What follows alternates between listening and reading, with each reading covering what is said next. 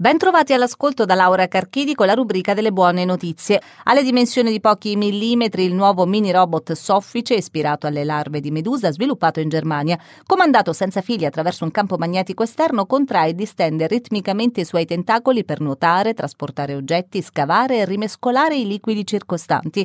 Utili per applicazione nel settore biomedicale e per il monitoraggio ambientale, potrebbe diventare anche un modello di studio per capire come le meduse reagiscono ai cambiamenti ambientali ambientali.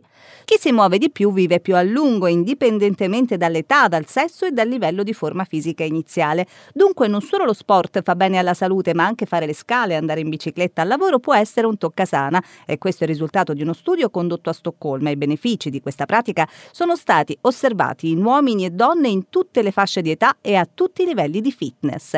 Identificata la firma degli incubi è riconoscibile nel tracciato dell'elettroencefalogramma e potrebbe aiutare a capire le basi neurali neurali delle emozioni vissute durante i brutti sogni. Lo indica una ricerca finlandese. I ricercatori hanno scoperto che esiste un meccanismo emotivo condiviso tra il sogno e la veglia. Questa caratteristica, chiamata asimmetria alfa frontale, è stata collegata alla rabbia e all'autocontrollo durante il dormiveglia e potrebbe essere un indicatore universale della regolazione delle emozioni. Ed è tutto, grazie per l'ascolto.